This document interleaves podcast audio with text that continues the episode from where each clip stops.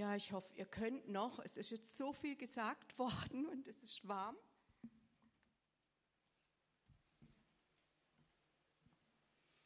Deswegen möchte ich versuchen, das lebendig zu gestalten, möchte jetzt einfach nochmal beten. Jesus, ich bete, dass du die Herzensaugen aufschließt in uns, dass wir nicht im Kopf registrieren, sondern erkennen, wer du bist und wie du bist, dass es unser Leben verändert, indem wir dich anschauen, indem wir von dir berührt werden. Herr, und ich bete ganz konkret heute Morgen, dass jeder, der hier ist, von dir berührt und verändert wird, egal wo er steht, egal welche Situation er drin ist, egal was vor ihm liegt oder hinter ihm, im Namen Jesu. Amen. Bitte entschuldigt, ich bin immer noch etwas erkältet. Ich hoffe, es passiert nicht allzu oft. Ich möchte heute über ein Thema sprechen. Ich habe da den, gell, den kann ich benutzen. Wie geht der an? So. Okay. Gut. Also, ich bin heute dran mit Anbetung aus dem Tal der Schatten. Ihr habt sicher schon einiges gehört über Gebet. Ich bin gebeten worden, über Fürbitte zu sprechen. Und nachdem ich äh, eine Weile gebetet hatte, hatte ich den Eindruck, das euch heute nahezulegen, was Gott mir gezeigt hat. Ich möchte einen Blick auf eine besondere Art von Gebet legen oder Anbetung, nämlich das proklamierende Gebet. Auf eine Haltung im Gebet, auf die Gott immer antwortet. Und was ich euch heute weitergeben möchte, ist kein System. Es ist nichts, wo du sagst, das machst du und dann passiert's, sondern es ist etwas, was dem Wesen Gottes entspricht. Und deswegen ist mir wichtig, dass wir das Wesen Gottes besser kennenlernen.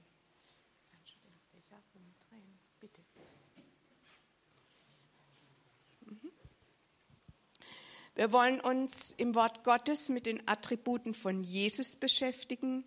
Und in der Vorbereitung ist mir ganz spontan das Hohelied in den Sinn gekommen. Bitte schaltet nicht ab, es wird keine Lehre über das Hohelied, sondern nur ein Auszug aus einem Kapitel, wo Jesus beschrieben wird in der höchsten Form der Anbetung, die es gibt. Und das ist mir einfach wichtig, dass wir darüber einiges hören. Ganz kurz, das Hohelied ist sehr prosaisch geschrieben, sehr lyrisch. Viele sagen, das blende ich aus, das verstehe ich sowieso nicht. Ähm, es ist in erster Linie ein äh, Buch, das geschrieben wurde von Salomon für seine Braut. Es bedeutet, dass Gott die Gemeinde liebt, uns. Es ist ein ähm, Gebet und ein Lied an Jesus, den Bräutigam, seine Braut und an Gott für Israel. Und was uns heute beschäftigt, ist Jesus, der Bräutigam und seine Braut. Das Hohelied ist außerdem, nur damit ihr ganz kurz so den Rahmen äh, erfasst, eine Beschreibung eines jeden Christen von da, wo er gläubig wird, bis hin zu seiner Vollendung. Und ich meine nicht, dass es damit ständig bergauf geht, sondern es ist ein Auf, ein Ab, ein Auf, ein Ab, ein Auf, ein Ab, ein Auf, ein Ab, ein Auf, ein Ab. Und wenn ihr diese, äh, diese Linie betrachtet, ist, wenn ihr mal die Runterkurven weglasst, ein ständiges Bergauf. Gott hat überhaupt keine Probleme, wenn es runtergeht, weil er genau weiß, wo er uns hat am Ende. Und deswegen, weil er weiß, wo wir stehen werden am Ende, hat er keine Probleme mit unseren Durchhängern, weil er weiß, wo wir enden werden. Und es gefällt ihm und es freut ihn. Und geistliche äh, Reife bedeutet auch nicht immer alles richtig zu machen. Geistliche Reife bedeutet, je reifer ich werde, desto mehr erkenne ich und intensiver, dass ich eigentlich gar nichts kann. Dass Gott alles kann. In meiner Jugend meine ich, naja, ich reiße es ja alles, ich kann ja alles. Je mehr ich proklamiere, je mehr ich tue, das ist es nicht. Es gibt eine Stelle im Hohelied, ganz kurz bemerkt, wo die Braut aus der Wüste kommt, gelehnt an ihren Geliebten. Und dieser Vers bedeutet, sie bleibt gelehnt. Sie lehnt sich nicht nur an Jesus an, wenn es ihr schlecht geht, wenn sie Probleme hat oder nicht weiter weiß, sondern sie bleibt an ihn gelehnt. Das bedeutet, sie erkennt, sie kann es nicht ohne ihn. Und das ist, was Gott eigentlich von uns möchte. Er will, dass wir erkennen, wir können es nicht ohne ihn, aber er kann alles. Und das ist der Unterschied. Ähm, in diesem Kapitel 5, das wir gleich hören werden, nur sechs Verse davon, geht es darum, dass die Braut, also nimm immer dich da drin, das bist du, die Braut, ob du Mann oder Frau bist, wir sind alle Söhne Gottes, ob Mann oder Frau, und wir sind alle die Braut, ob Mann oder Frau. Da kommt sie in eine Situation, wo sie Jesus begegnen möchte, wo sie ihren Gott nachfolgen möchte, wo sie ihn erleben möchte, wo sie liebeskrank ist und sie findet ihn nicht. Sie hat nichts falsch gemacht. Es ist kein Umstand da, der irgendwie gegen sie wäre. Aber Sie geht, wenn ihr das zu Hause mal lesen wollt, wir äh, hören gleich andere Verse. Sie geht in die Stadt, das bedeutet die Menschen. Sie geht zu Menschen und fragt, habt ihr meinen Geliebten gesehen? Sie fragt also Menschen, wo kann ich Jesus finden? Wenn mir so ein Mensch begegnet, sage ich immer, geht zu ihm selber, frag nicht mich. Dann geht sie weiter und die Wächter finden sie. Das hat eine Bedeutung auf Leiterschaft, geistliche Leitung, weltliche Leitung, ganz egal, Menschen in Autorität. Die fragt sie auch und die machen genau das Gegenteil. Die verwunden sie, sie verletzen sie und sie nehmen ihr den Überwurf weg. Das heißt, sie nehmen ihr ihre Identität weg, sie nehmen ihr ihre Hoffnung weg, sie nehmen ihr eigentlich alles weg, worauf sie gesetzt hat. Aber das reicht immer noch nicht. Dann geht sie zu den Töchtern Jerusalems. Das ist ein Sinnbild für die Gemeinde, ja, die Töchter Jerusalems. Und fragt, habt ihr meinen Geliebten gesehen? Ich bin liebeskrank, ich muss ihn haben. Und diese Töchter fragen sie dann, also die Gemeinde, was hat dein Geliebter einem anderen voraus, dass du uns so beschwörst? Was ist dein Geliebter, dass wir so erstaunt sind über das, was du uns sagst. Reicht es nicht, dass du jetzt gelitten hast, dass du krank bist, dass jemand gestorben ist oder was auch immer diese Verletzungen bedeuten? Reicht es nicht aus? Warum willst du deinem Geliebten so nachlaufen? Was hat er, was andere nicht haben? Und aus dieser Frage heraus folgt die höchste Anbetung über Gott, für Gott, aus seinem Wort. Das lesen wir gleich. Aber bevor wir es lesen, möchte ich euch noch eine andere Frage stellen. Wie sieht es denn aus, wenn es uns gut geht, wenn wir hier sind und Gott anbeten? Ist es leicht oder schwer? Es ist leicht. Es ist leicht, Gott anzubeten, weil ich ihn ja kenne, weil ich ihn liebe und weil ich ihm geben möchte, was er haben soll. Aber was geschieht, wenn wir durch finstere Täler gehen? Was geschieht, wenn Probleme aufkommen, die nicht unbedingt Prüfungen von Gott sein müssen, aber unseren Charakter und unsere Einstellung zeigen? Gott verherrlicht sich und das ist das Prinzip dahinter, wenn wir ihn dennoch anbeten. Gott ist viel mehr darin, wenn es uns schlecht geht und wir sagen, du bist dennoch gut und ich bleibe dennoch an dir. Aber das kommt nicht automatisch und das ist auch keine Zauberformel, die etwas freisetzt, sondern das ist das, was aus unseren Herzen herauskommt. Die Bibel ist voll, wenn du die Psalmen nimmst, von Klagepsalmen, von, wie es auch heißt, wir dürfen Gott ans Schienbein treten, wir dürfen ihm sagen, wie wir empfinden, wir sind enttäuscht, wir sind verletzt, wir verstehen die Situation nicht. Und in meinem Leben gab es genügend Situationen, wo ich gesagt habe, Herr, ich verstehe dich nicht. Und ich bin ein Typ, der haut dann Gott nicht ans Schienbein, weil ich sowieso den Eindruck habe, das nützt mir gar nichts.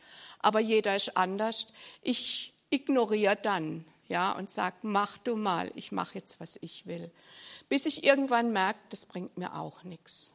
Oder bringt es dir was auf Dauer, wenn du zum Beispiel mit einer Person bitter bist und sauer, du lebst im Streit und sagst, ich kann es überhaupt nicht verstehen, ich komme überhaupt nicht mehr zu dir. Bringt dir das was auf Dauer? Außer dass du vielleicht krank wirst durch deine Bitterkeit so bringt es dir auch nichts auf Dauer, wenn du auf Gott sauer bist in deiner Situation. Es befreit dein Herz und es ist absolut legitim, Gott zu sagen, ich verstehe das nicht, ich erkenne das nicht, ich bin enttäuscht, ich weiß nicht, ich kann die Situation nicht einordnen. Aber ich möchte dich bitten, egal wie emotional du bist, egal wie du Gott ans Schienbein trittst, bleib da nicht stehen, weil bringen tut's dir überhaupt nichts. Es gibt allerdings ein Gespräch, das hat auch mit Ehrlichkeit zu tun. Das ist, indem wir Gott auf eine Weise kennenlernen, wo wir Situationen auch nicht einordnen können, aber wo wir ihm trotzdem sagen können, wie er ist. Wenn wir durch Leid, durch Verfolgung, Krankheit oder Ablehnung, Verleumdung oder anderen Dingen standhaft bleiben, geben wir ihm einen besonderen Grund, auf eine noch nie dagewesene Weise sich zu zeigen. Und ich glaube, ich stehe nicht allein hier. Ich kann euch Zeugnis über Zeugnis erzählen. Ich werde auch einiges erzählen. Aber ich glaube, ihr habt es schon erlebt. Wenn ihr allen Grund gehabt hättet, sauer auf Gott zu sein und wart's nicht, was ist denn dann passiert? Kam nicht Gott irgendwann? Hat vielleicht das Problem gelöst oder hat eure Einstellung verändert.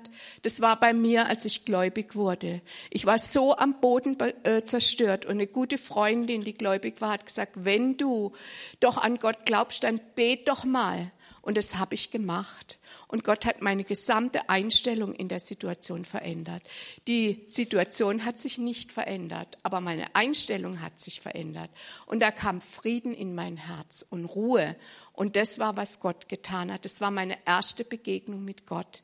Und ich habe gedacht, oh tolle psychologische Erfahrung ähm, mache ich wieder. Und aus dem Wieder und Wieder machen hat sich ergeben, dass ich Gott mein Leben ausgeliefert habe und ich habe es bis heute nicht bereut. Und jetzt möchte ich mal mit uns zum Korinther gehen. Ähm, muss, ja.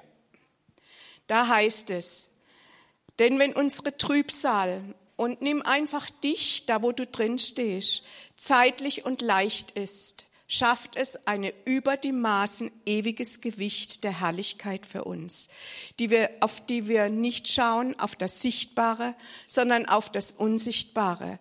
Denn das Sichtbare ist vergänglich, das Unsichtbare ewig. Und ich glaube nicht, dass der Psalmschreiber meint, erst in der Ewigkeit ist die Herrlichkeit da, sondern das Gewicht der Herrlichkeit kann auf dir liegen, wenn du durch Trübsal, durch Schmerzen, durch Leid durchgehst und du sagst, Herr, ich verstehe es nicht und ich war jetzt auch sauer, aber ich möchte mich wieder zu dir wenden und ich möchte einfach auf dich schauen. Ein Beispiel, die Märtyrer die gesungen haben, als sie verbrannt wurden in den Arenen in Rom. Es gab einige, die geschrien haben und einige haben gesungen. Gott kann dich übernatürlich segnen und erfüllen, wenn du dran bleibst trotz deiner Situation. Und übrigens zu dem Wort Märtyrer, ich werde jetzt mal ein bisschen schwarz-weiß, damit ich uns etwas wachrüttle, weil wir leiden doch immer noch auf einem hohen Niveau. Herr, ich habe jetzt den Monat das nicht verdient oder mein Magengeschwür ist immer noch da oder der verletzt mich immer noch. Das sind alles Dinge, die sind nicht schön, aber sie äh, haben mit unserem Leben, mit Leben und Tod nichts zu tun. Die Märtyrer damals, die gesungen haben, haben die Herrlichkeit Gottes erfahren, als ein Gewicht, als sie gelitten haben. Stephanus, als er gesteinigt wurde, hat gesagt, Herr, rechne ihnen diese Sünde nicht zu, obwohl er durch die Steine getötet wurde. Christen aus äh, muslimischen Ländern, die für Gott unterwegs waren, die in Gefängnissen waren und gefoltert wurden. Da hat Gott sich verherrlicht, nicht indem er unbedingt ihr Leiden weggenommen hat, aber indem, so berichtet man das, für einen, der gestorben ist, Hunderte ihr Leben Jesus gegeben haben. Was für ein Zeugnis, auch wenn es dich alles kostet. Und nur mal zu dem Wort Märtyrer. Ein Märtyrer ist nicht einer nur, der sein Leben lässt für Gott, sondern einer, der sein Leben ausrichtet auf Gott, koste es, was es wolle.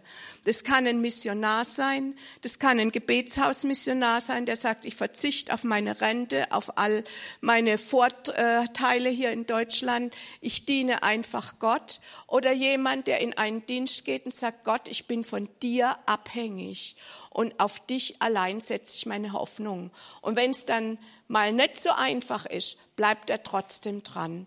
Das ist ein Märtyrer. Und Gott sagt in Offenbarung 6, als die Märtyrer unterm Altar fragen, wie lange müssen wir noch warten, sagt Gott, bis die Vollzahl derer erreicht ist, die ich mir als Märtyrer erwählt habe. Und wenn Gott jemand als Märtyrer erwählt, zu sagen, egal was mir passiert, es geht nicht um leicht oder schwer, sondern an dir bleibe ich. Das ist das, was Gott am meisten freut. Nicht, wenn es uns gut geht, das freut ihn auch.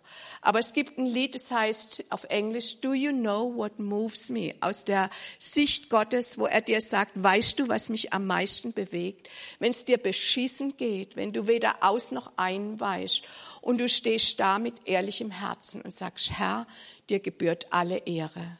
Aber das kannst du nur, wenn du weißt, wer Gott ist und wie er ist. Und wenn das, wer er ist und wie er ist, in dir lebt.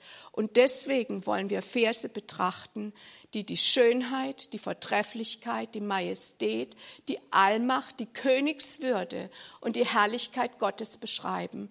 Weil ich kann nur von mir sagen, die haben mein Leben verändert. In Situationen, wo ich nur daran gedacht habe, Schmerzen weggingen. In Situationen, wo ich nur an sie gedacht habe, plötzlich alles anders wurde. Entweder in meiner Einstellung oder um mich herum. Und ich weiß, dass ich weiß, ich weiß, von was ich spreche, dass Gott, wenn du ihm sagst, wer er ist und wie er ist, egal wie es dir geht, dass er etwas an dir verändert. So wie wir es vorhin mit dem Zehnten gehört haben. Nicht unbedingt in Finanzen, aber in anderen Dingen. Und da möchte ich euch einfach mit hineinnehmen. Ich kenne einen Mann, der hat beide Söhne im ähm, durch einen Verkehrsunfall verloren und es hat ihn sehr runtergebracht. Aber als wir ihn, es Schotte, nach einem halben Jahr wieder getroffen haben, hat er sowas von ausgestrahlt, dass ich gesagt habe, boah, ich bin erst mal einen Schritt zurück und habe gedacht, was ist mit dem los? Der war so zerbrochen vom Leid, aber auch wo er gesagt hat, Gott, ich verstehe es nicht, aber ich lasse es stehen. Und das ist ein Gewicht an Herrlichkeit, die in denen hervorkommt, die sagen, Gott und dennoch. Und darum geht es mir heute. Im Kapitel 4, letzter Vers, bevor wir dann eigentlich anfangen, sagt die Braut, die vollkommen übermütig ist, der es gut geht, die sich wohlfühlt, die denkt, oh, ich bin so stark. Komm Nordwind, komm Südwind, lass wehen meinen Garten, der Garten ihres Lebens, ihres Inneren, wo Jesus zu Hause ist. Jesus, bin so verliebt in dich. Egal was passiert, wenn der Nordwind kommt, der, die, die, der kalte Wind, der Anfechtung, so what? Ich bin gewaffnet. Wenn der Südwind kommt, wo es mir gut geht, dann bete ich dich trotzdem an. Beten wir nicht manchmal auch so? Ich habe das oft genug gemacht. Ich habe gesagt, Herr, ich gebe dir alles. Und habe es auch ehrlich gemeint. Aber es ist ein gefährliches Gebet, weil Gott nimmt dich beim Wort. Und wenn du ihm dann alles gibst, alles heißt alles. Die Frage ist dann nur, bin ich gewillt, auch alles loszulassen? Und da habe ich sehr oft Schwierigkeiten gehabt. Ihr vielleicht nicht, aber ich ganz bestimmt. Jetzt nochmal die Frage, bevor die Attribute kommen. Was hat dein Geliebter, dein Geliebter, einem anderen voraus? Du Schönste unter den Frauen oder du Schönster unter den Männern in der Gemeinde? Was hat dein Geliebter einem anderen voraus? Was hat dein Jesus einem anderen voraus, dass du so an ihm bleibst? Ist er es wert? Und jetzt kommen wir zu der Proklamation der Braut. Die möchte ich erstmal gemeinsam mit uns lesen. Da sagt die Braut, trotz allem, was ihr passiert ist, und ich will das gar nicht beschreiben, weil ich weiß nicht, was ihr passiert ist, aber es war bestimmt heftig. Mein Geliebter ist weiß und rot, hervorragend unter Tausenden. Sein Haupt ist feines, gediegenes Gold. Seine Locken sind Dattelrispen, schwarz wie der Rabe. Seine Augen wie Tauben an Wasserbächen, in Milch gebadet, seine Zähne festsitzend in der Fassung. Seine Wangen wie ein Balsambeet, das Würzkräuter sprossen lässt. Seine Lippen Lilien, triefend von flüssiger Myrrhe. Seine, Augen, seine Arme sind wie goldene Rollen mit Türkis besetzt. Sein Leib ein Kunsthandwerk aus Elfenbein, bedeckt mit Saphiren. Seine Schenkel sind Säulen aus Alabaster, gegründet auf Sockel von gediegenem Gold. Seine Gestalt ist wie der Libanon, auserlesen wie Zedern. Sein Gaumen ist Süßlichkeit und alles, alles, alles, alles, alles, alles an ihm ist begehrenswert. Ob wir es so sehen oder nicht, ob wir es verstehen oder nicht, ob wir es glauben oder nicht, alles an ihm ist begehrenswert. Und es ist doch besser, wenn wir sagen können von ganzem Herzen, ja, alles an ihm ist begehrenswert, ob ich es verstehe oder nicht, ob ich rauskomme aus meiner Misere oder nicht, weil alles an ihm ist begehrenswert. Und wenn ich das nur lese und denke, naja, aber ich habe ja das und das und das Problem, ich weiß nicht, das bringt mir nichts. Aber wenn ich erkenne, dass wirklich alles an ihm begehrenswert ist, dann muss ich mich damit befassen. Was ist denn an ihm begehrenswert? Und wisst ihr, es ist vielleicht komisch, dass dieses Lied prosaisch geschrieben ist, aber Jesus hat viele Beispiele gebracht. Er hat nicht gesagt schwarz oder weiß, grün oder gelb. Er hat vom Seemann gesprochen, er hat von der Perle gesprochen, er hat andere Beispiele gebracht. Und seine Jünger, die ihn gefragt haben, ja, war, erklär uns das, den hat er gesagt, ihr versteht's, ihr seid von Gott. Die nicht von Gott sind, die verstehen's nicht. Deswegen rede ich in Beispielen. Und Gott ist ein Gott, der möchte ausgekundschaftet werden. Der möchte, dass man ihm nachjagt, dass man ihn fragt, hey, wie meinst du das? Wie meinst du das, dass das so und so ist? Ich verstehe es nicht. Er ist wie der liebende Vater, der sich im Versteckspiel mit seinen kleinen Kindern irgendwo versteckt, aber entweder die Fuseln rausgucken lässt oder die Haare oder irgendwas, dass man ihn finden kann. Er wird sich niemals verstecken, sodass ihn die Kinder nicht finden. Und so ist Gott der Vater. Er ist der, der sich versteckt, weil er will, dass wir ihm nachjagen. Er will, dass wir Zeit mit ihm verbringen. Das ist ihm kostbar und es segnet uns. Und er lässt sich finden. Und es gibt dazu auch noch einen Vers in Sprüchen 25, Vers 2. Da heißt es, Gottes Ehre ist eine Sache zu verbergen. Die Ehre aber der Königskinder, nämlich uns, ist es, die Sache zu erforschen. Es ist unsere Sache, Gott zu erforschen. Und es ist eine Frage, will ich das oder will ich das nicht? Will ich mir Zeit nehmen oder nicht? Ich will es auch oft nicht. Ich predige nicht nur zu euch. Ich habe alles Mögliche als vor und ich merke als plötzlich, wenn ich mich vor Gott setzen will, dass mir noch einfällt, die Waschmaschine zu füllen oder noch ein Telefonat zu führen oder sonst irgendetwas. Der Feind schläft nicht, der findet immer einen Weg, wie er dich ablenken kann. Aber wenn du es tust, bist du mehr als gesegnet. Und ich möchte dich einfach ermutigen, komm nicht nur und sag, Herr, hilf mir in der Situation, das verstehe ich nicht und das, das kannst du gerne, aber fang doch erstmal an, ihm zu sagen, wer er ist. Wenn du deinem Ehemann oder deiner Ehefrau gegenüber sitzt, sag ja auch nicht, das hast du noch nicht gemacht und das nicht und das will ich und das, sondern du kommst erstmal und sagst, hallo, wie geht's dir und unterhältst dich mit jemandem. Tu es doch auch so mit Gott und tu es vielleicht auch aus seinem Wort. Und außerdem, wir kommen gleich zu der Erklärung, weil ich möchte, dass ihr versteht, was das bedeutet. Aber nicht nur im Kopf, wenn wir nachher eine Übung machen, dass es im Herzen versteht.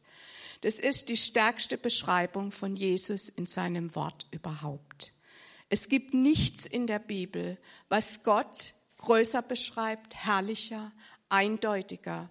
Und wenn du das erkennst in deinem Herzen, wenn du diese Attribute nimmst und sagst, Jesus, dein Haupt ist feines, gediegenes Gold. Du bist der Leiter dieser Welt und mein Leiter. Du machst keine Fehler zum Beispiel. Dann verändert sich dein ganzes Wesen und Gott kommt und offenbart sich dir so, wie er sich auch der Braut im Hohelied hinterher dann offenbart hat, auf eine sehr, sehr starke Weise. Ich habe, als ich das Hohelied studiert habe, äh, war ich ähm, am Anfang in Toronto damals zum zweiten Mal bei einer Segnung und ich war so verliebt in Jesus.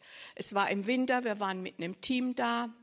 Ich war, ähm, ich lief über eine Pfütze, die gefroren war und äh, mit den anderen, die liefen außen rum, ich mittendurch und ich habe einen Spagat hingelegt. Das heißt, ich habe mir die Beine richtig innen aufgerissen. Es hat auch, es hat, man hat es gesehen hinterher. Ich habe kaum Luft gekriegt vor Schmerzen. Und die anderen haben das gemerkt und haben gesagt, sollen wir mit dir zum Arzt, sollen wir ins Krankenhaus? Haben natürlich gebetet und so weiter. Und mein Inneres, und das war nicht überheblich, das war, was Gott in seiner Gnade in mir getan hat. Er hat gesagt, Jesus, ich liebe dich so sehr. Du machst keine Fehler. Du trägst mich auf deinen starken Armen. Du hältst mich fest. Und dann sind mir die Dinge aus dem Hohen Lied eingefallen. Und wie von einer Sekunde auf der anderen war der Schmerz weg. Ich kann es nicht erklären, aber ich kann heute nur sagen, das war vielleicht, weil der Feind keinen Schlupfraum zwischen Gott und mich gefunden hat. Da war nichts da, es war mir egal, obwohl ich Schmerzen hatte wie das Tier. Und der Schmerz war weg. Ich habe mich natürlich gefreut darüber, aber über was ich mich am meisten gefreut habe, ist, dass Gott sich so zu mir gestellt hat. Ich hatte einen Blutsturz, als die Kinder klein waren und mit wahnsinnigen Schmerzen verbunden und Kreislaufproblemen. Und Uwe hat für mich gebetet, die Schmerzen gingen nicht weg. Und nach einer Weile ist mir wieder, und das habe ich nicht gemacht als System, weil, naja, das macht man und dann tut irgendwas, sondern ich konnte gar nicht anders. Ich habe an einen Vers gedacht, und zwar auch im Hohelied, ich gehöre meinem Geliebten und nach mir ist sein Verlangen. Und dann sind mir die Attribute von Jesus eingefallen, trotz der Schmerzen. Und glaubt mir, ich bin ein Mensch, der Schmerzen nicht gut aushält. Ich brauche schnell ein Schmerzmittel, menschlicherseits. Und genau dasselbe, von einer Sekunde auf der anderen war der Schmerz weg. Ich habe es seither nicht mehr in der Situation erlebt, aber ich habe viele andere Situationen erlebt, wo Gott von jetzt auf nachher einen Schalter umgedreht hat und Situation sich geändert hat oder meine Einstellung. Und deswegen ist es absolut wert, Gott zu sagen, wer er ist und wie er ist, aber dazu muss ich wissen, wie ist er denn? So, und jetzt fangen wir an. Mein Geliebter ist weiß und rot, hervorragend unter Tausenden. Dein Geliebter ist weiß, ganz Gott, verherrlicht, sitzend im Universum und du mit ihm, sagt Epheser 2, Vers 6. Er ist der Strahlende, der Herrliche und er ist gleichzeitig ganz rot. Er wurde ganz Mensch. Philippa 2 drückt es sehr gut aus. Denn ihr sollt so gesinnt sein, wie Christus gesinnt war. Obwohl er in göttlicher Gestalt war, nutzte er seine Macht nicht zu seinem eigenen Vorteil, sondern verzichtete auf all seine Vorteile. Er nahm Knechtsgestalt an und wurde wie ein jeder Mensch. Er erniedrigte sich selbst und nahm den Tod auf sich. Er starb am Kreuz wie ein Verbrecher. Das ist ganz rot. Der Gott des Universums wurde weniger als ein Staubkorn. Und weil das nicht reicht, in Hebräer, denn wir haben nicht einen hohen Priester, der nicht mitleiden könnte mit unserer Schwachheit, sondern der versucht worden ist in allem, gleich wie wir, doch ohne Sünde. Wenn einer behauptet, Gott könnte nicht mit ihm leiden, Gott versteht ihn nicht, dann ist er ein Lügner. Und ich habe das auch schon behauptet. Ich habe gesagt, Gott, warum verstehst du mich nicht? Und dann kam sofort, ich verstehe dich total. Ich habe dasselbe und mehr wie du erlitten. Ich verstehe dich total. Und ich weiß nicht, warum Gott in dem Moment nicht eingegriffen hat, aber ich weiß, dass er mich verstanden hat. Und du kannst nicht behaupten, dass Gott dich nicht versteht. Vielleicht verstehst du ihn nicht, aber er versteht dich hundertprozentig.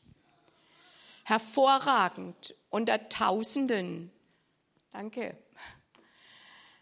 Ähm, ich habe mal mit einer guten Freundin im damaligen IHOP, als wir jahrelang das Hohelied besungen haben, ähm, den Vers besungen. Jesus ist wie ein Apfelbaum unter den Bäumen des Waldes, bis ich lachen musste und es kam vom Heiligen Geist. Weil in dem Wald gibt's gar keinen Apfelbaum. Hast du schon mal einen Tannen- oder Nadelwald gesehen, wo ein Apfelbaum steht? Es sei denn, ein Mensch hat ihn irgendwo gepflanzt, aber der lebt da nicht lang, weil der braucht viel Wasser. So, hervorragend unter Zehntausenden heißt, er ist größer, er ist herrlicher, er ist hervorstechender, er ist einmaliger, er ist verständnisvoller, liebevoller, gnädiger, er ist alles in allem anders, so anders als alle anderen. Und der, der hervorragend ist unter Zehntausenden, meinst du nicht, der hat dein Leben in seiner Hand? Meinst du, er schafft es nicht, er kann es nicht oder er versteht dich nicht?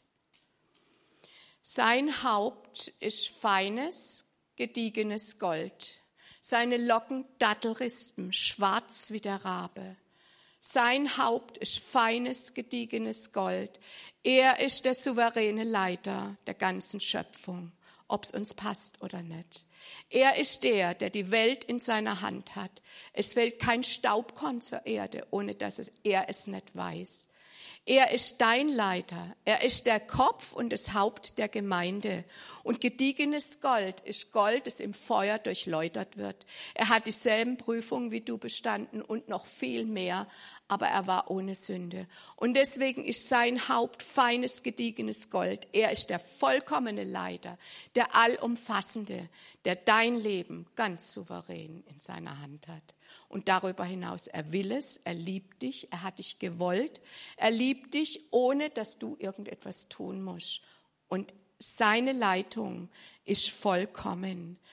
Und so einem Leiter unterstelle ich mich gern in Prüfungen, in, im Versagen, in allem ist er verlässlich. Er leitet vollkommen, ob wir es glauben oder nicht. Er regiert in unserem Leben. Er ist in Kontrolle, ob wir ihn verstehen oder nicht. In Matthäus 11 ist eine Situation, wo die Jünger von Johannes zu Jesus kommen und sagen, bist du der, auf den wir warten? Bist du der Messias? Und ähm, weil Johannes war im Gefängnis und sie haben die Welt nicht mehr verstanden. Vielleicht hast du auch schon mal die Welt nicht mehr verstanden, weil ein Verwandter gestorben ist oder weil du andere Probleme hattest. Und dann kommst du zu Jesus und sagst, bist du wirklich der vertrauenswürdige Gott? Und was hat Jesus den Menschen gesagt, den Jüngern? Hat er gesagt, ja, ich bin Jesus, ich gehe ans Kreuz und ich erlöse euch? Nein. Er hat auch in Beispielen gesprochen. Er hat gesagt, Blinde werden sehend, Lahme gehen, alle werden heil. Und dann kommt etwas, das ist noch wichtiger. Und selig ist, der sich nicht an mir ärgert. Weißt du, was das Wort selig oder glückselig bedeutet? Glückselig ist ein biblischer Zustand, ein geistlicher Zustand, wie in der Ewigkeit im Himmel. Wenn du erkennst, dass Gott in Kontrolle ist, dass er alles in seiner Hand hat, ob du ihn verstehst oder nicht, wenn du erkennst, dass er der Leiter ist und dass ich mich nicht an ihm ärgern brauche, es hat gar keinen Sinn, dann kannst du einen Zustand erreichen, der ist übergöttlich, der hat was mit Glückseligkeit zu tun. Dann empfindest du dich vielleicht auf Wolke 7 oder ganz leicht oder wie auch immer, das ist bei jedem unterschiedlich. Aber dieses Wort glückselig, auch in der Bergpredigt, ist eigentlich dieser vollkommene Zustand in der Gegenwart Gottes, wo sich nichts dazwischen schieben kann. Und das ist das, was Gott möchte von uns. Kommen wir zu den Haaren und den Locken. Seine Locken sind da schwarz, er hat Locken. In der Offenbarung hat er weiße Haare. Und ich vergleiche oft die Beispiele, die Erkenntnis von Jesus im Hohelied wie so ein neuer Wein, prickelnd und frisch und in der Offenbarung wie so ein alter Wein, der gut und richtig gesessen ist. Da ist Gott noch mal ganz anders in seiner Majestät dargestellt. Aber da hat er Locken. Wenn ihr zum Beispiel die Juden anschaut, die gläubigen Juden und ihre Löcklen da, ja, das ist dasselbe Prinzip. Das bedeutet eine Hingabe an Gott. Jesus ist absolut an seinen Vater hingegeben, an dich und an mich und an alle, die ihn noch nicht kennen. Diese Locken, die schwarz sind, die frisch sind, die Elan haben, die alles vollbringen, sind absolut hingegeben, obwohl sie alles alleine machen könnten. Wenn du Probleme hast und sagst, ich habe noch nie die Liebe Gottes verspürt, ich weiß gar nicht, was das ist, dann betrachte das Kreuz. Das ist der höchste Beweis der Liebe Gottes. Und wenn du sagst, ich weiß, ich bin erlöst und bla bla bla, das, das habe ich lange Zeit, bis Gott gesagt hat, betracht mich doch mal, betracht mich da. Und ähm, ich denke, diese Liebe, die Gott dir da zeigt, die er zu dir hat, die bewegt dich, alles zu tun, alles zu glauben und alles zu hoffen. Das ist der Beweggrund, eine Offenbarung von Gottes Liebe, emotional wie faktisch aus seinem Wort, die bewegen dich zu sagen, Herr, ich bin mit meiner Situation zufrieden, ich verstehe es nicht, aber ich zerbreche nicht an dir. Ich weiß, du bist gut und ich weiß, du hilfst mir und du hast einen Ausweg. Und so wird Jesus da beschrieben. Er ist aus Liebe zum Vater ans Kreuz, aus Liebe zu dir und mir und aus Liebe zu jedem, der ihn gar nicht, der gar nichts von ihm wissen will, aber der genauso da stehen könnte, wo wir stehen. Gott macht keine Unterschiede. Und wenn ich diese Attribute ausbete, und weiß, was sie bedeuten und sie bewirken was in mir, wie ich vielleicht einen Psalm meditiere. Ich habe mal ein Jahr lang Psalm 27 meditiert. Da ist jeder, jedes Wort sitzt in meinem Herzen und bewirkt was. So bewirkt jedes Attribut von Jesus was in mir. Ob ich traurig, glücklich bin, ob ich es nicht verstehe oder verstehe, ganz egal. Weil Gottes Wort ist wirklich, es kommt nicht leer zurück kommen wir zu den Augen, die Augen wie Tauben an Wasserbächen. Tauben haben die Art, die können immer nur geradeaus gucken, die können nicht wie wir rechts und links gucken. Sie sind monogam, das heißt, sie haben immer nur einen Partner und sie schauen nur in eine Richtung. Und die Tauben an Wasserbächen, Wasserbäche sind meistens klar, die laufen. Diese Taubenaugen sind rein und gleichzeitig sowas von durchdringend, wenn dich Jesus Augen angucken, dann hast du keinen Grund mehr, dich irgendwo zu verstecken. Du weißt, der sieht dich, der weiß alles von dir und du brauchst überhaupt keine Ausflüchte haben. Du darfst die sein, die du bist und er versteht dich. Er durchdringt dich, er hat Augen wie Feuerflammen und er hat Taubenaugen, rein und durchdringend. Und seine Zähne, das ist der Biss, das ist seine Entschlossenheit in seinem Wort. Wenn er etwas sagt, sein Wort kommt nicht leer zurück. Auch alle Verheißungen, die du hast, halt sie ihm vor, sei nicht passiv. Sag nicht, hör, das war vor 20 Jahren, äh, wo ich die ähm, Verheißung gekriegt habe. Sie hat sich noch nicht erfüllt. Ja, dann bet jeden Tag darum. Ich habe eine Verheißung über ein Familienmitglied, die habe ich vor über 30 Jahren bekommen. Und ich bete jeden Tag darum, dass sie erfüllt wird. Und ich bin nicht traurig, ich bin nicht enttäuscht, ich bin nicht entmutigt, dass sie noch nicht erfüllt ist, weil ich weiß, mein Gott macht keine Fehler. Und ich sage das nicht, weil ich so toll bin. Ich bin genauso schwach, ich mache genauso viel Fehler. Ich habe Gott genauso viel angezweifelt. Mindestens, ich könnte hier stehen wie Paulus und sagen, ich bin der größte Sünder einer. Ich hab's nicht drauf. Aber Gott hat's drauf und das ist der Unterschied. Und die Erkenntnis, wer Gott ist und dass er es drauf hat, das ist die, die uns verändert. Nicht unser Tun, nicht unser Gutsein, nicht unsere Bemühungen, sondern einfach das zu ihm zu kommen, mit ihm zu reden und ihm das auch zu sagen. Seine Wangen sind wie ein Balsambeet. Ach, naja, gut. Jetzt sind wir woanders, jetzt sind wir bei seinen Armen Dann erkläre ich noch die Wangen. Ich weiß nicht, ob die noch kommen. Wenn nicht, mache ich es nachher. Ich mache es nachher. Seine Arme sind goldene Rollen mit Türkis besetzt. Ich hoffe, es wird euch nicht langweilig. Ich kann euch wirklich nur sagen, diese Worte haben Kraft. Seine Arme sind wie Rollen mit Türkis besetzt, sein Leib ein Kunstwerk aus Elfenbein bedeckt mit Saphiren. Er hat die absolute Power die absolute Effektivität. Kein Bodybuilder, kein Riese, kein Roboter, kein was, was ich dir, du dir vorstellst, hat die Power, die Gott hat. Im Kapitel 3, Vers 8 im Hohelied heißt es, seine Linke liegt unter meinem Kopf und seine Rechte umfasst mich. Das sind seine Arme. Das bedeutet, die Rechte umfasst dich, sie schützt dich durch die Engel, die mit dir sind, durch Gottes Liebe, die dich trägt, die dir zeigt, wenn du vielleicht die Treppe runterstolperst und du hast dich nicht verletzt oder einen Fahrradunfall, wie ich neulich vor einem halben Jahr bin, habe drei Saltos geschlagen, hatte noch nicht mal Schürfwunden. Das war übernatürlich, bin aufgekommen wie so ein Judoka, der sich abrollen kann. Das ist nicht von mir aus, bin jetzt 65, meine Knochen sind immer so elastisch, aber das war so. Da habe ich Gottes Rechte effektiv gespürt. Und die Linke, die unter meinem Kopf ist, das sind oft die Situationen, wo Gott dich beschützt und du merkst noch nicht einmal. In der Ewigkeit wirst du es vielleicht erfahren. Ich bin so im Autofahren so ein Hitzeblitz, mir geht's oft nicht schnell genug. Von Natur aus ungeduldig und dann, ja, kann der nicht, ja, mein Mann weiß das, ich gebe es auch zu.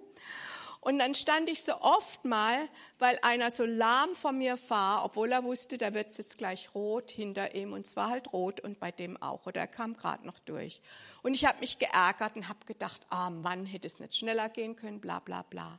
Und dann war so eine leise Stimme in meinem Kopf, Silvia, du weißt ja gar nicht, vor was ich dich jetzt beschützt habe. Ja? Du weißt nur, wenn du einen Unfall hast oder wenn du in was reinrennst und es passiert, dass es passiert ist. Aber in dem, wo Gott dich beschützt, wo seine Linke unter deinem Kopf war, das weißt du gar nicht. Und das ist der Gott, der immer wieder auf uns aufpasst, der nicht alles von uns abhält, aber der immer wieder auf uns aufpasst. So, und jetzt schauen wir mal, ob wir die Schenkel haben oder das andere. Ah ja. Seine Schenkel sind Säulen aus Alabaster, gegründet auf dem Sockel von gediegenem Gold.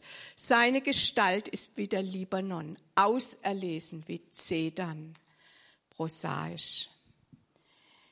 Seine Schenkel, wenn ein Vater sein Kind im Arm trägt und mit ihm läuft, dann geht das Kind mit ihm dahin, wo er hingeht. Und so trägt uns manchmal unser Gott, wenn wir nicht mehr laufen können. Die Braut da, die Schulamit im Hohelied, hat ein paar Mal zu Jesus gesagt, als er gesagt, komm, geh mit mir auf den Hermon, geh zu mir in den Libanon auf die Berge der Anforderungen.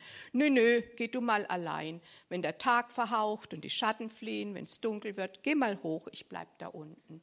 Irgendwann an ihrer Reise hat sie dann gesagt, naja, sie geht mit, aber Angst erfüllt. Und jetzt kommt Gott und sagt, mit mir auf den Libanon sollst du kommen, wo die Lagerstätten der Löwen sind, von den Bergen und den Leoparden. Die Berge, die Leoparden sind die, die dich reißen wollen. Die Löwen sind versinnbildlich der Teufel. Er geht umher wie ein brüllender Löwe. Nur, und das sage ich jetzt mit sehr viel Respekt, der äh, Teufel ist ein Löwe, ein brüllender, aber er hat keine Zähne mehr. Und das erfahrst du nur, wenn du glaubst, dass Jesus dir das zeigt. Wenn er sagt, komm, geh mit mir durch die Anforderung heraus. Vielleicht bist du nicht schwindelfrei und sollst auf den Turm gehen und Gott sagt, komm, ich gehe mit dir, ich schütze dich. Oder du sollst irgendwas anderes machen, was ganz Menschliches. Und du hast einen Eindruck, mit Gott kann ich das machen.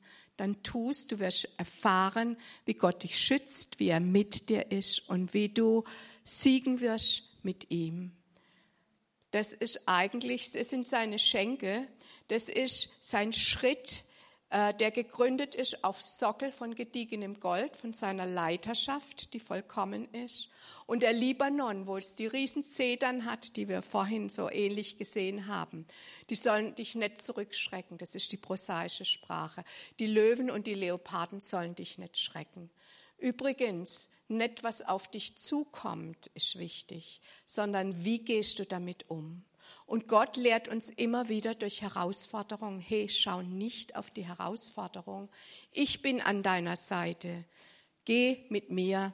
Und ihr kennt alle die Verse, wir nennen sie so oft. Mit meinem Gott kann ich über Mauern springen. Oder Psalm 91, ne? er beschützt uns wie eine Henne. Das nützt uns nur, wenn wir ihm glauben und wenn wir ihn kennengelernt haben als der, der uns beschützt und der, der uns trägt. Und wenn es heißt, mit mir auf den Libanon sollst du kommen, ich trag dich, Gott trägt dich in Kraft und Stärke, in seinem bereits vollbrachten Sieg. Er hat am Kreuz für immer, für alle Ewigkeiten den Sieg für uns errungen. Und wir dürfen in seinem Sieg ruhen. Er hat gekämpft und gesiegt und wir dürfen in seinem Triumph mitgehen. Wir müssen nicht kämpfen. Ich kämpfe nicht für den Sieg, sondern aus seinem Sieg heraus. Und weißt du, was heißt zu kämpfen? Aus dem Sieg von Gott, zu sagen, das ist die Situation, ich kann es nicht, aber mein Gott kann es lösen.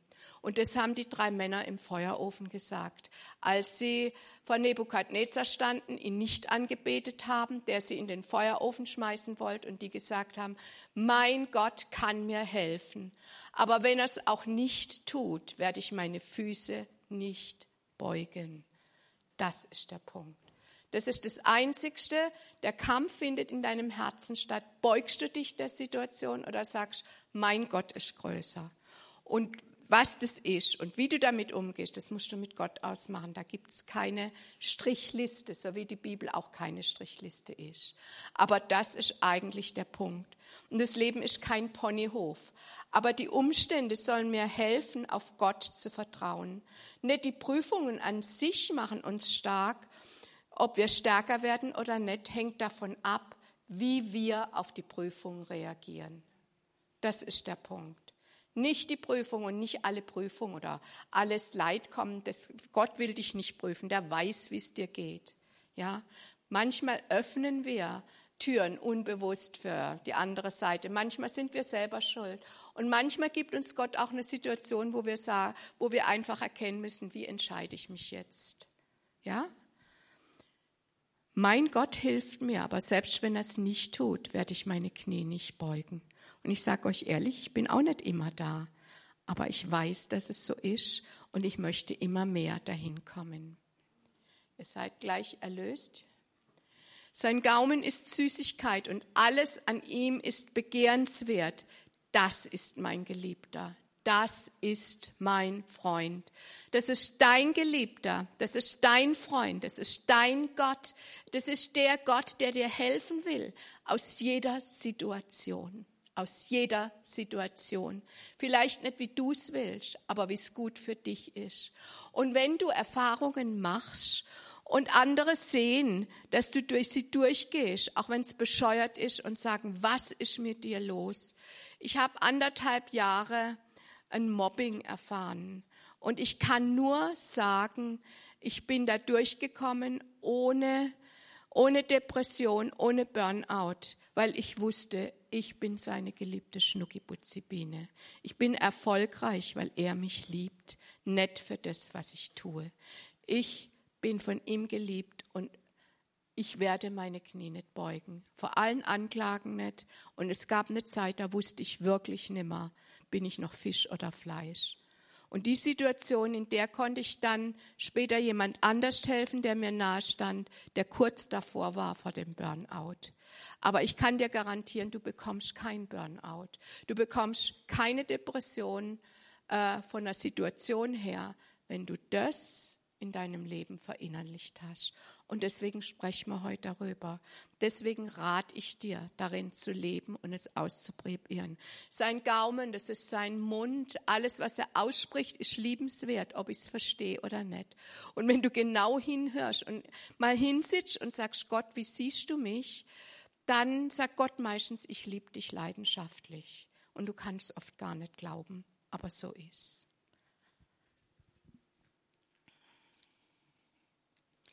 So, und ich hätte jetzt noch einiges, aber jetzt lassen wir das einfach. Was ich noch gerne mit uns tun würde, ähm, jetzt gucke ich mal, wo die ist. Jawohl. Das ist nochmal die Kurzfassung und ich glaube, ich habe, da geht gar nicht alles auf die eine Seite. Ja, man kann es ja hin und her skippen. Da habt ihr nochmal die Kurzfassung der Bedeutung, die euch eigentlich vom Kopf her nichts nützt, es sei denn, ihr probiert sie aus. Und ich möchte jetzt uns einfach noch zehn Minuten Zeit geben, weil ich sage nicht gern irgendwas und Tschüss und Wiedersehen oder bet mal für mich, sondern ich bete, dass jeder vor Gott kommt in den zehn Minuten und eines dieser Attribute nimmt, die ihn vielleicht besonders berührt haben und sagt, Jesus, das möchte ich dir heute sagen. Und dann macht ihr die Erfahrung, wie Gott zu euch spricht. Das garantiere ich euch. Und damit ihr jetzt schon ein Schleckerle kriegt und angefüttert werdet, damit ihr es zu Hause auch mal macht, machen wir es jetzt hier. Ich möchte einfach noch mit uns beten, dann wird hinten Musik laufen und ihr habt die Möglichkeit, eine der Attribute zu nehmen und zum Beispiel zu sagen, Jesus, du bist ganz Gott und ganz Mensch. Ich verstehe es nicht, ich habe deine Liebe nie erfasst, aber ich weiß, es ist so. Oder dein Haupt ist feines, gediegenes Gold. Du bist der Leiter über meinem Leben, ob ich es kapiere oder nicht. Weißt du, Gott liebt es, wenn du es ihm sagst, obwohl er es weiß, aber es bewirkt was in dir. Darum geht's. Es bewirkt etwas. Bis hin zur Heilung, bis hin zur Veränderung. Heiliger Geist, ich möchte jetzt einfach beten, dass du kommst. Es ist warm, es ist lang. Wir haben viel gehört, dass du über jeden Einzelnen brütest. Dass wir dir, Jesus, so begegnen, wie du das möchtest. Dass wir eine lebendige Erfahrung mit deinem Wesen machen. Dass du uns erfüllst, dass du uns zeigst, wer du bist und wie du bist. Dass es etwas in uns bewirkt, was wir vielleicht nie erahnt hätten, aber was dein Wesen ist. Danke, dass du es liebst, wenn es uns bescheuert geht und wir dennoch sagen, du bist gut. Und so kommen wir jetzt vor dich. Bete, dass du jedem zeigst, was er auswählen soll, ein oder mehrere Dinge, ganz egal. Und dass wir sie vor dich bringen, in deinem Namen. Amen.